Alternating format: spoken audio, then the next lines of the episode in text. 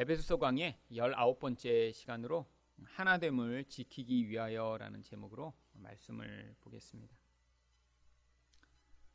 대부분의 바울 서신은 전반부에서는 성도의 신분과 정체성에 대해서 이야기를 하고 하반부에서는 그렇기 때문에 성도로서 마땅히 행해야 할 바에 대해서 이야기를 하고 있습니다.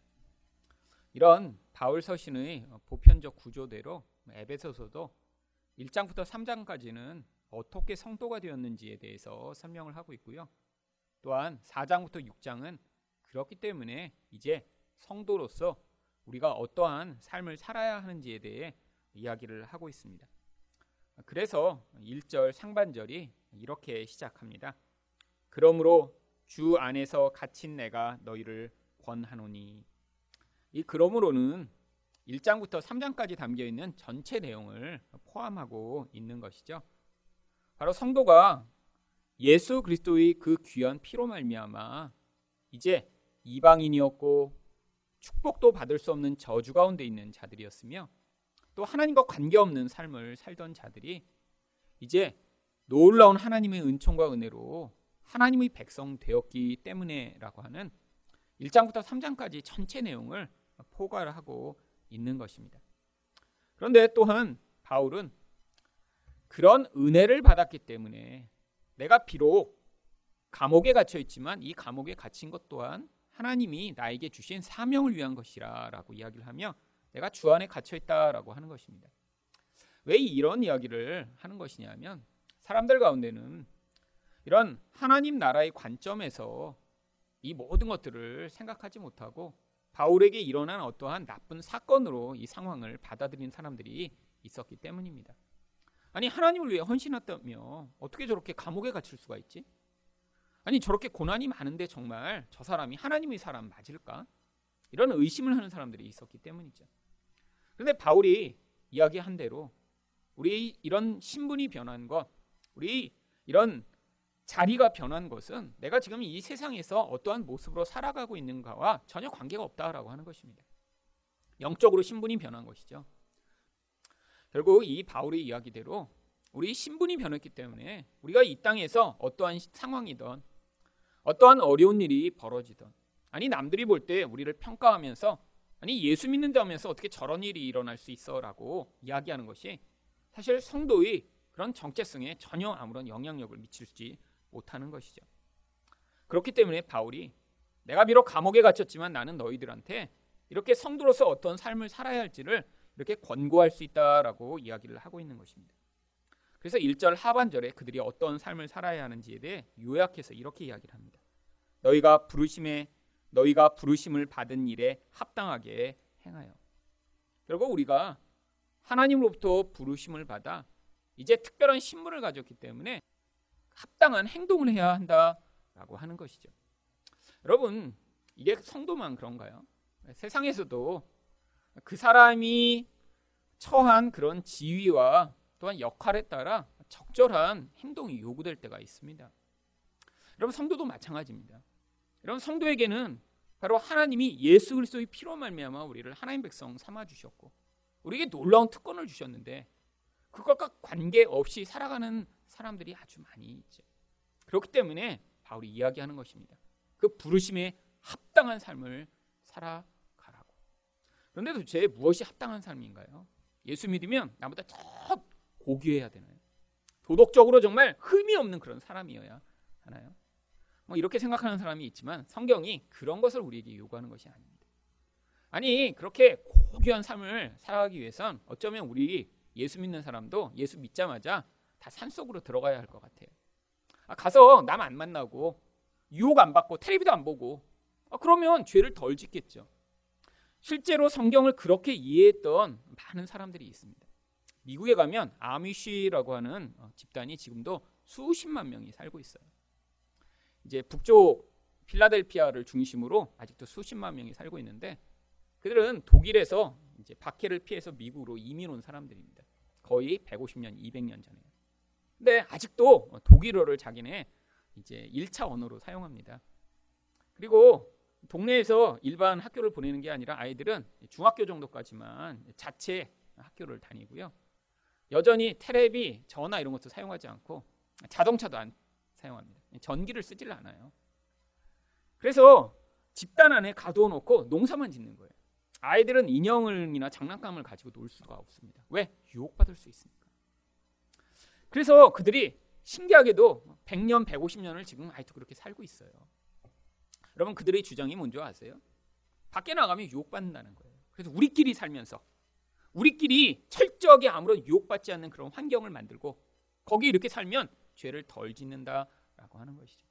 그럼 복음을 오해한 것입니다.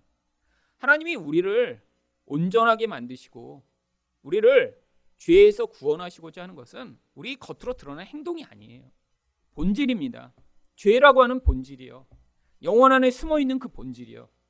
그 중심이 잘못되었기 때문에 그 중심으로부터 어떤 행동의 결과가 나타나는 것이죠. 아무리 겉 행동을 잘 하려고 모든 유혹을 다 뿌리치고 아니 모든 것을 단절돼서 산다고 하더라도 마음의 중심이 정말로 복음의 은혜 가운데 있지 못하면 그 사람은 겉으로 나타나는 행동은 아주 고귀할지 몰라도 마음의 중심에서는 가장 무서운 악마와 같은 모습으로도 살 수 있습니다. 여러분 그 전형적 예가 바로 성경에 나와 있는 거예요. 바리새인, 서기관 이런 타이틀을 가진 사람들로. 여러분 겉으로 그들의 그 고귀한 행동을 아마 지금 살아가는 우리들은 절대 따라서 살지 못할 거예요. 여러분 그들은 일주일에 이틀을 금식을 했습니다. 얼마나 11조를 철저히 했는지 자기들이 밥 먹을 때 후추 같은 거를 치면 그 후추의 10분의 1도 따로 떼어내서 헌금을 했어요. 사람들이 볼 때는 여자랑 대화를 하거나 말을 하면 유혹을 받거나 그 품위에 어긋난다고 해서 바리새인들은 심지어 자기 아내와도 길 걸어가다가 대화를 하지 않았다고 합니다. 집 안에서만 자기 아내랑 얘기하는 거예요. 왜? 여자를 보고 얘기하다가 남들이 오해하거나 혹은 자기도 유혹이 될까 봐요. 그럼 얼마나 철저한 삶을 살았을까요? 여러분 그래서 당시 바리새인들은 주변에 있는 이스라엘 사람들한테 아주 엄청난 존경을 받았습니다. 여러분 그런데 바로 그들이 무엇을 했나요? 예수님을 죽였어요. 여러분 그런 거룩하고 도덕적 행동을 하고 있었는데 그들이 본질 안에는 하나님의 자리를 내려놓지 못하고 자기들이 하나님인 것처럼 살고 있었기 때문에 결국 예수님이 오시자 그를 예수로 인정하지 못하고 그를 죽일 수밖에 없었던 것입니다. 여러분 그렇기 때문에 하나님이 우리에게 요구하시는 것은 이런 도덕적 삶이 아니에요. 겉으로 드러난 본질이 아닙니다. 가장 중요한 하나님이 우리의 삶에 요구하시는 것이 무엇인지 바로 그래서 4절에 이렇게 나옵니다. 몸이 하나요 성령도 한 분이시니 이와 같이 너희가 부르심의 한 소망 안에서 부르심을 받았느니라. 바로 하나 되게 하신 것을 지키라라고 하는 것입니다. 여러분, 이 하나됨이라고 하는 것은 영적인 이런 예수의 은혜를 받은 자들로만 나타나는 결과입니다. 여러분, 왜 하나됨이 그런 결과일까요? 죄가 들어와서 결국 인간을 파괴시킨 가장 무서운 파괴가 각자를 하나님인 것처럼 행세하고 살도록 만드는 바로 하나님 노릇하도록 만드는 이 죄성이 인간의 영혼 안에 깊이 뿌리 내렸기 때문입니다. 여러분 이 죄성이 우리 안에서 우리를 지배하기 때문에 바로 하나됨이 어려운 것입니다. 다른 사람을 보면 경쟁하고 짓밟고 싶고 내가 대장이 되고 싶고 내 말대로 살고 싶은 이 무서운 욕구의 그 뿌리가 무엇이냐면 바로 하나님 노릇이라고 하는 선악과를 따먹은 모든 인간이 공유하고 있는 죄의 본질인 것이죠.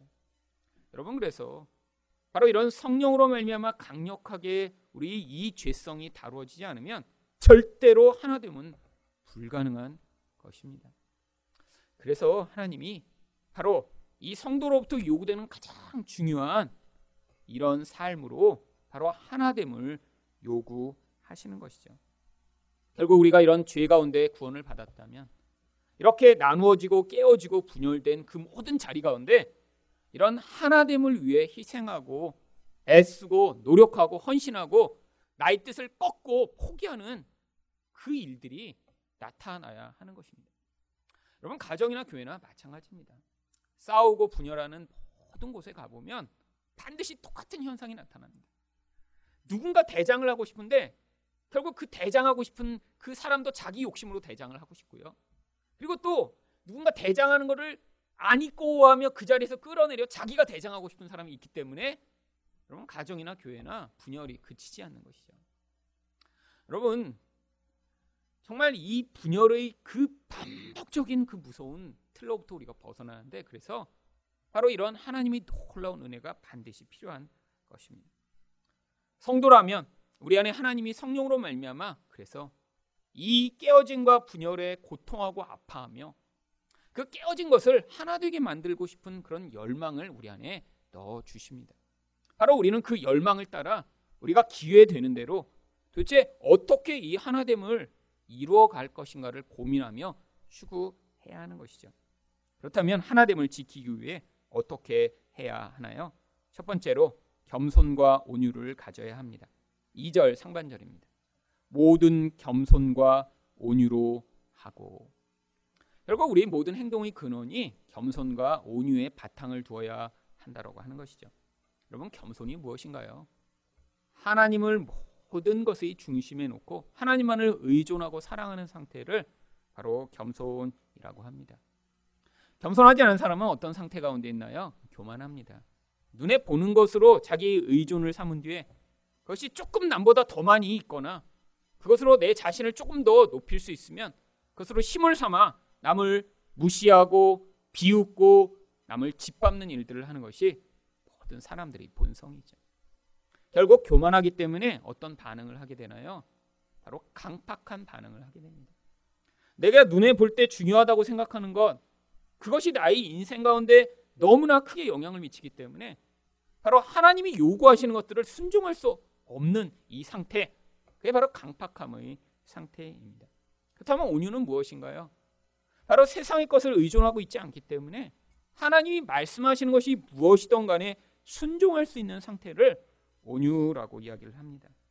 그래서 이 온유라고 하는 프라이스는 원래 짐승을 길들여서 원래 야생말로 살아가던 그런 야생마와 같은 존재가 이제 주인에 의해 길들여져서 주인이 뜻대로 움직일 때 바로 여기서 온유하다라고 하는 표현을 사용하고 있는 것이죠. 결국 모든 사람은 내가 높아지고 내 의견이 관철되고 내 원하는 대로 되고 내가 바라는 것이 이루어지기를 원하는 마음을 가지고 있는데 바로 하나됨을 위해서는 그것들을 내려놓고 정말로 하나님의 뜻이 무엇인가 내 안에서 그 뜻에 따라 반응할 수 있는 바로 그런 자세가 필요한 것이죠. 여러분, 그런데 이 겸손과 온유를 우리가 노력하면 가질 수 있는 것인가요? 아닙니다. 여러분, 겸손과 온유를 어떻게 가질 수 있는지 마태복음 11장 29절은 이렇게 이야기합니다. 나는 마음이 온유하고 겸손하니 나의 멍에를 메고 내게 배우라. 그리하면 너희 마음이 쉼을 얻으리니. 예수님이 말씀하십니다. 나는 마음이 온유하고 겸손하다고요. 어떠시다는 거예요? 예수님은 하나님만을 의존하고 계시고 예수님은 하나님 뜻대로 죽기까지 순종하는 분이시라고요. 근데 우리와 멍에를 같이 매시겠대요.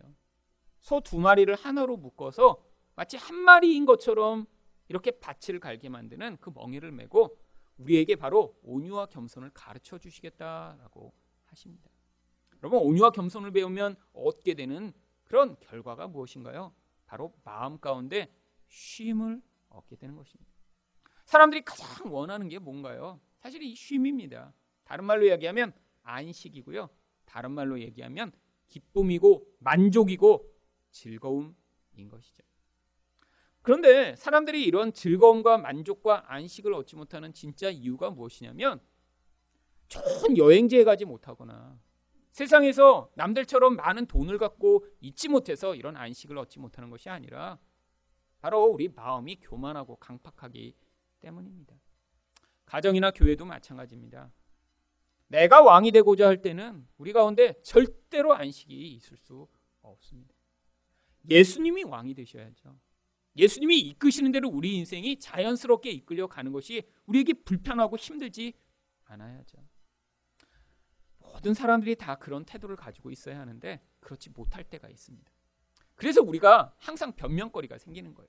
아니 나라도 이렇게 저렇게 정말 왕노릇하는 사람을 막아주지 않으면 이 가정 아니 이 교회가 그러면 저는 마귀 같은 사람이 다 지배해 갖고 잘못되면 어떻게? 그래서 나라도 저 사람을 이제 막아서 이 교회가 잘 되도록 해야 되지 않을까? 사실 그게 아니라는 걸 가르쳐 주시고자 사무엘 상이 기록된 것입니다. 사무엘 상에 보면 누가 나오나요? 이렇게 미친 것처럼 보이는 사울이 나와서 자기 마음대로 하려고 합니다.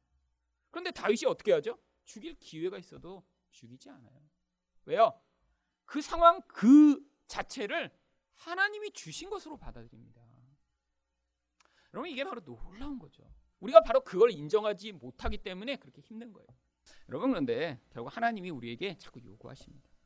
우리는 이런 하나님이 뜻대로 온전하게 반응할 수 없지만 결국 우리 안에서 나타나는 이 갈등의 상황들을 보며 결국 우리 안에 아직도 우리가 이런 온유와 겸손을 온전히 배우지 못했음을 인정하며 그 안에서 정말 선한 것이 무엇인가를 우리가 해요. 어떻게 우리는 그러면 이런 하나님의 인도하심, 성령의 인도하심을 따라 온전히 걸어갈 수 있을까요? 결국 이 땅의 인생을 통해 우리는 이 온유와 겸손을 배워가는 것입니다. 하나님이 가장 받아들이기 어려운 사울 옆에 다윗을 세워 놓으심으로 말미암아 거기서 다윗이 겸손과 온유를 배운 것처럼 우리 또한 우리가 받아들이고 우리가 그대로 순종하기 어려운 그런 환경과 상황을 주심으로 말미암아 우리 교만을 꺾고 거기에서 온유함과 겸손함을 가르쳐 가고 계신 것이죠. 두 번째로 하나됨을 지키기 위hen 어떻게 해야 하나요? 인내로 용납해야 합니다. 2절 하반절입니다. 오래 참음으로 사랑 가운데서 서로 용납하고. 여러분 여기서 얘기하는 오래 참음은 바로 성령이 우리 안에서 만들어내신 어떠한 우리 기질과 특성에서는 나타날 수 없는 어떤 종류의 결과를 얘기하는 거예요. 그래서 이 오래 참음이 성령의 열매 가운데 하나입니다. 갈라디아서 5장 22절과 23절을 보시면 오직 성령의 열매는 사랑과 희락과 화평과 오래 참음과 자비와 양성과 충성과 온유와 절제니 이 같은 것을 금지할 법이 없느니라. 여러분 여기 나와 있는 이 모든 아홉 가지 열매는요. 누구가 열심을 내면 남보다 조금 더 사랑이 많고 누군가 열심을 내면 뭐 자비가 더 많아지고 하는 그런 내용이 아닙니다. 이거는 그들의 기질과 그들의 능력과는 관계없는 성령으로만 말미암아 나타나는 어떤 결과를 얘기하는 거예요. 그 중에 오래 참음은 단순히 그냥 견뎌내는 걸 이야기하는 것이 아닙니다.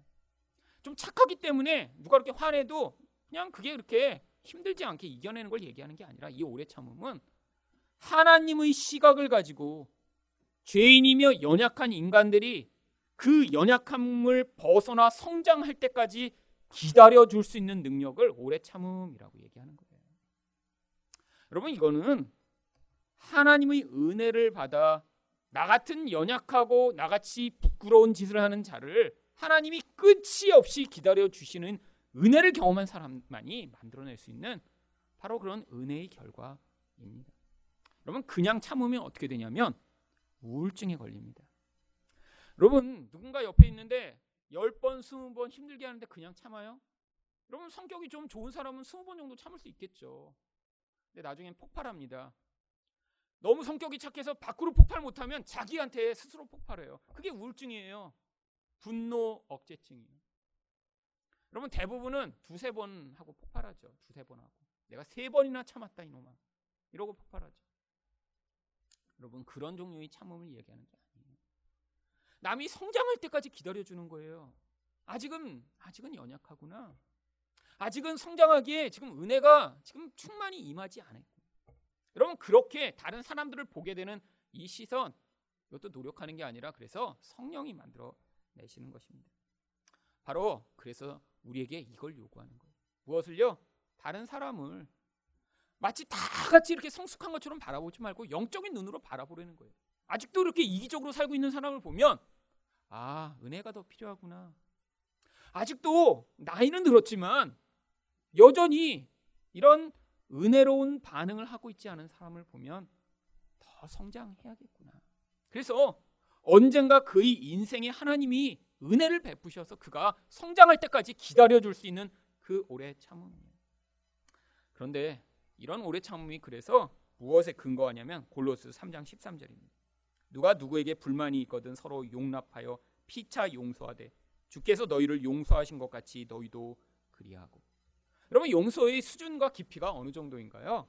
예수님이 하신 것 같은 그런 용서의 수준을 우리에게 요구하는 것입니다. 여러분 예수님이 얼마큼 용서하셨죠? 죽기까지 용서하셨어요. 우리를 대신 죽으시고 용서하셨어요. 모든 죄를 다 용서해 주셨어요. 여러분 바로 그 은혜를 받은 사람만이 그래서 바로 다른 사람을 용서하고 용납할 수 있는 것입니다. 예수님이 그런데 어떠한 사람들을 용납하시고 용서하셨는지 히브리서 5장 2절에 이렇게 얘기합니다. 그가 무식하고 미혹된 자를 능히 용납하실 수 있는 것은 여기 무식하고 미혹된 자는 바로 우리들을 얘기합니다. 영적으로 보면 정말 너무 무지하여 어린아이와 같다는 거예요. 계속해서 유혹당해서 끊임없이 하나님을 버리고 우상 숭배하는 자들이라는 거죠. 그런데 어떻게 하세요? 그럼에도 불구하고 계속 용납하신대요. 왜요? 바로 인간이 되셔서 이 인간이란 존재가 얼마나 연약한 존재인지를 직접 체험하셨기 때문입니다. 여러분 우리 하나님은 하늘에만 계시면서 우리를 이런 정말 연약하디 연약한 육신 가운데 집어 넣으시고 아니 왜 이렇게 잘 못해? 이렇게 하시지 않는다는 거예요.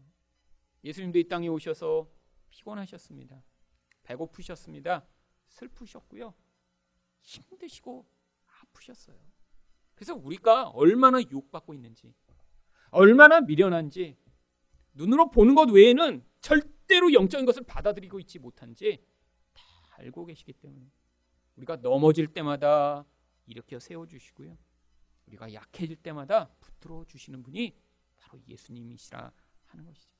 결국 이 예수님의 기다려 주심과 은혜를 경험한 사람만이 다른 사람을 향해 똑같은 오래 참음으로 용납할 수 있는 것입니다.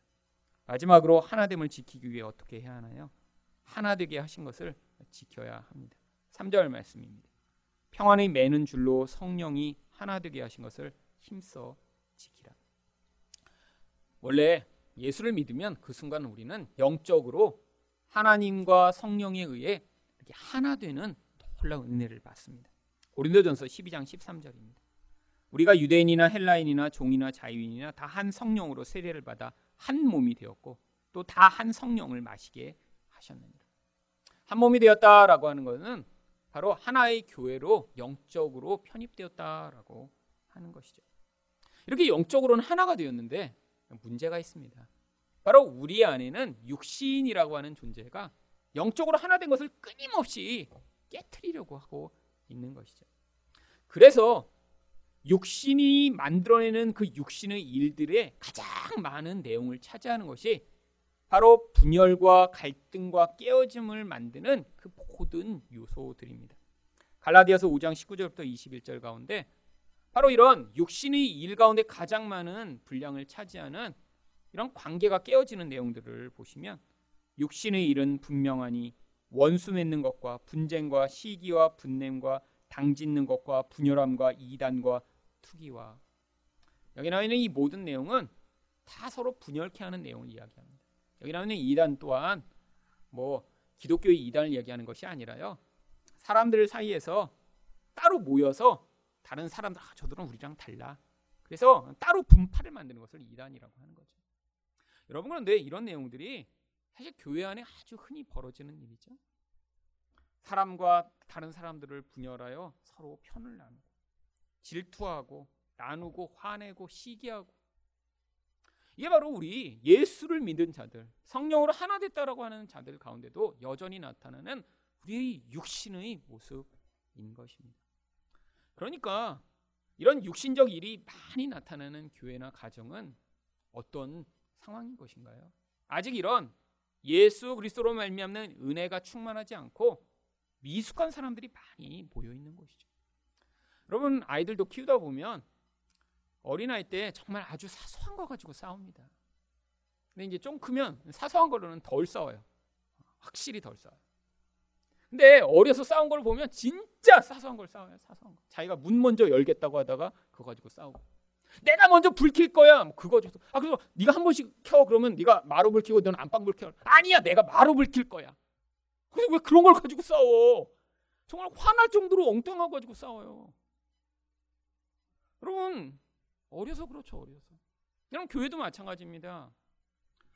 아무것도 아닌 것으로 분쟁하고 있다면 미숙한 사람들이 거예요.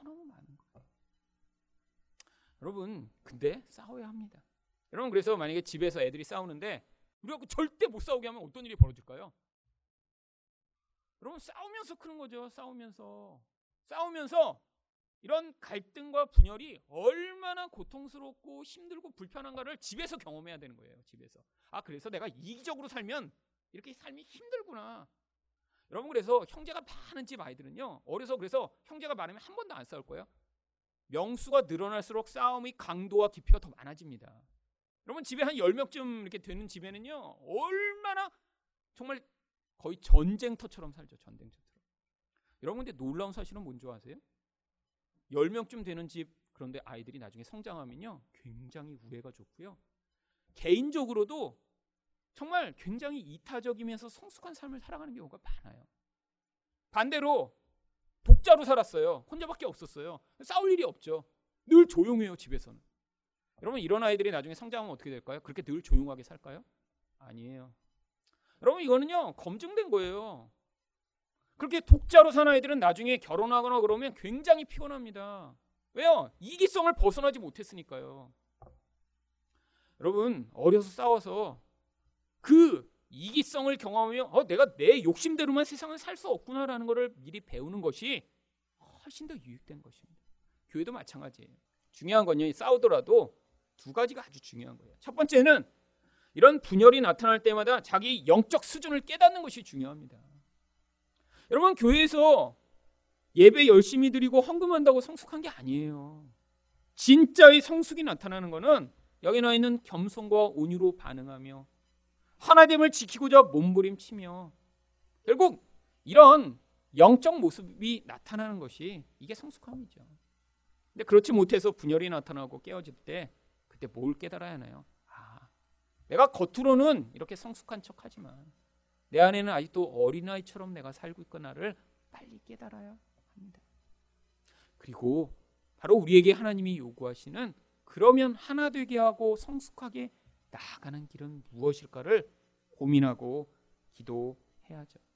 하나님이 이것을 평안의 매는 줄로 우리 가운데 주신 것입니다. 어떻게 우리는 평안을 갖나요?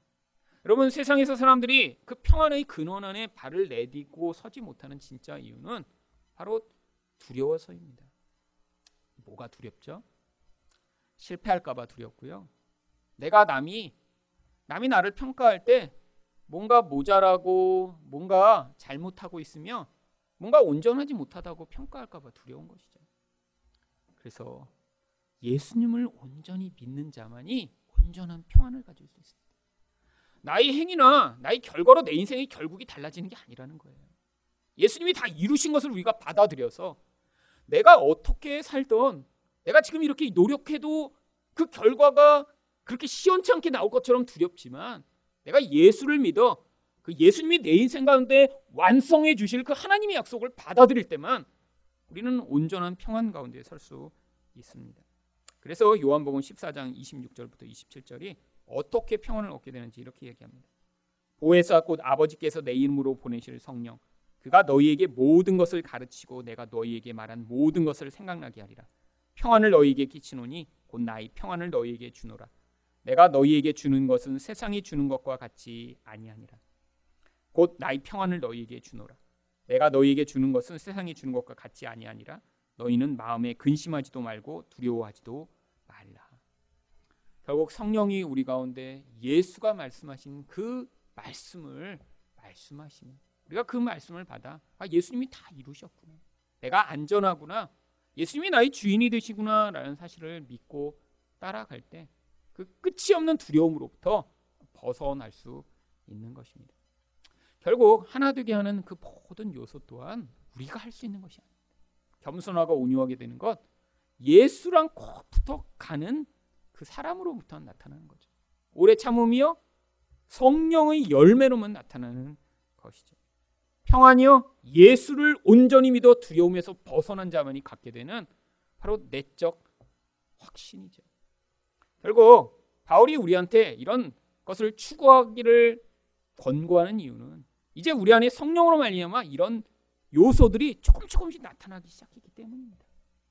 결국 우리 안에서 이 옛사람을 잡고 십자가에 못 박고 하나님이 이미 시작하시고 만들어가고 계신 이 모습들을 아 내가 추구해갔구나라고 성령의 능력을 힘입어 기도하며 추구해 나갈 때 하나님이 이 놀라운 하나됨의 축복과 은혜를 우리 인생 가운데 맛보고 경험하게 하실 것입니다.